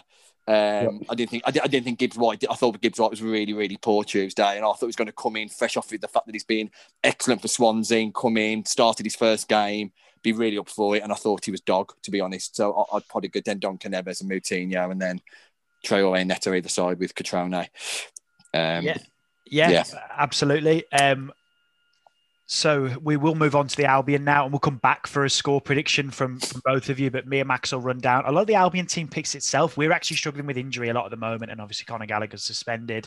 We've not got as many players to pick from as we would like. So yeah, obviously in goal, we've got Sam Johnston, picks himself, best player of the season, getting most Premier League teams at the moment, which is something we can't say for the rest of our 11. System-wise at the back, we flirted with the back three. I can't see why we would play a back three. Sam's not done it much. I think he's played it in one game. Personnel-wise, what do you think, Max? Are we saying Furlong, Ajay, O'Shea, Gibbs? Furlong and Ajay are definitely in there. Yeah. I think maybe Bartley over O'Shea. It's not necessarily my preference, but I feel like Bartley will have a little bit more about him in a game like that. Yeah. It's interesting because if we were going Bartley over O'Shea, I would also go O'Shea over Furlong, and I would sit with a really resolute flat back four rather than a marauding right back. I don't know what your thoughts on that are. Over Furlong. I love Donna Furlong. I think he's been brilliant this season. My point is he's been suspect at the back. He's been good going forward, and that's it. Yeah. We can bring him off the bench if we need to. Billich used to do that a lot, actually. Bring on Darnell Furlong. Left back is Gibbs if he's fit. Without a doubt, for me. No. Yep. I'd also go, is it a 4-5-1? Is it a 4-2-3-1? Is it a 4-3-3? Whatever it is, we're going to be 10 men behind the ball. It's going to be the same players. Yeah, it's same players, and we're going to be 10 men behind the ball. I think the midfield, without Conor Gallagher, will look like a midfield of last season. I think Saïss and Livermore. I mean, a midfield of last season sounds a lot better than it's going to look. Yeah. Yeah, we were pretty good last season, yeah. Yeah, Sawyer's Livermore Kravinovic last season sounded great. Yeah, I know. I'm worried he'll play Matty Phillips, man. Yeah, after his Blackpool performance, I don't think Kravinovic is going to get near that stuff. No, he's playing on the right wing as well, which isn't his position. Yeah, so I'd go Livermore, Sawyer's. I wouldn't be surprised if Robert Snodgrass plays, you know. I'd hope so. For his delivery from set pieces. Mm-hmm. Yeah, it might just come straight in. Yeah, Snodgrass, backstick, Ajay, bang, 1-0, sit behind the ball. That'll be Allardyce's plan. Allardyce will be tucking into his pie and mash with a litre of gravy on Friday evening, dreaming of a Robert Snodgrass corner, Shemi Ajay header, bang, 1-0. That worries me actually a little bit, to be honest. It worries me a little bit. What, the litre of gravy or the... Well, mate, I made a banging gravy on the weekend, but not the gravy so much, but the thought of Robert Snodgrass. Yeah, because he's had some assists against it when he played for West Ham. I'm sure he got some assists against us in the past. Yeah, so I've interrupted, but yeah. No, not at all. Blech. Not at all. Yeah, it's sending shudders down your spine. The thought of scoring a goal. At Molineux. Yeah. I don't know, feels like a fantasy at the moment. I think Snodgrass might play. To be honest, I would go with Snodgrass. I'd go Livermore, Sawyers, Pereira, Snodgrass, Diangana, Callum Robinson. Yeah, that's my team. Diangana is a very, very hard worker without the ball. I wouldn't play Matt Phillips. Snodgrass would come in for Matt Phillips. Pereira and Snodgrass, pick either of the two of those to play on the wing or as that third sort of central midfielder, the one who's at the apex of the triangle, really. I don't think it matters personnel-wise because the structure will be the same. We'll be 10 men behind the ball. It's depressing, but it's the way it's going to be. Don't know. Yeah. Fair enough. All agree. Yeah. It's grim. It's grim, but I think that's going to be the way it is. But we'll have pace on the break and passes to pick the ball. That's the plan. The front three of Diangana, Robinson, Pereira to pick the passes, and give little give and goes. There's a blueprint there. Whether or not it'll have any success is by the by if we turn up and we defend like we've defended. But there's a blueprint. Yeah. There's something there. There's something to cling on to. Scores then. Now, Max, I know you're hoping for a 2-0 win for Wolves. Max, can I have a prediction for you? Where do you think this is heading? First of all, I'd like to clarify that's a worst case. But yeah, 2-0. I mean, I can't see us getting anything other than 1-0 if we're winning. Okay. So I'm hoping for a 1-0 because of that. Yeah, go on. In terms of a prediction, That's a very different question. Maybe 3-1 to Wolves. Okay. Interesting. He's being honest. Interesting. You think Wolves will score three times? Yeah. Because they don't. I know they did it recently. I'm not necessarily saying Wolves will score three. I'm saying we'll concede three times. Sawyers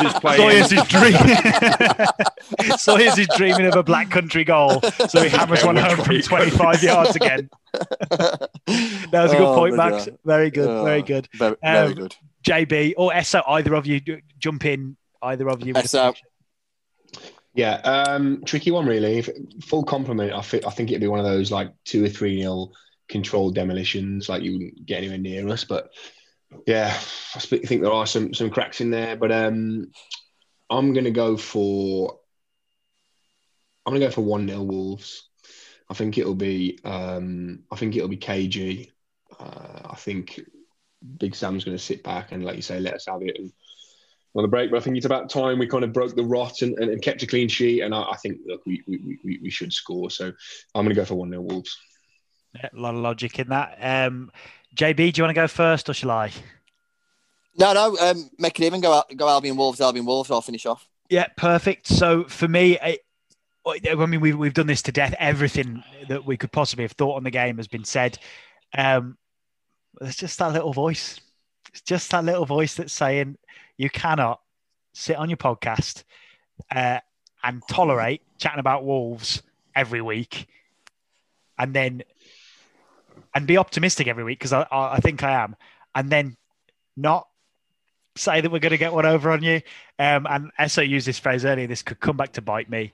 I think it'll be a 1-0 Albion win.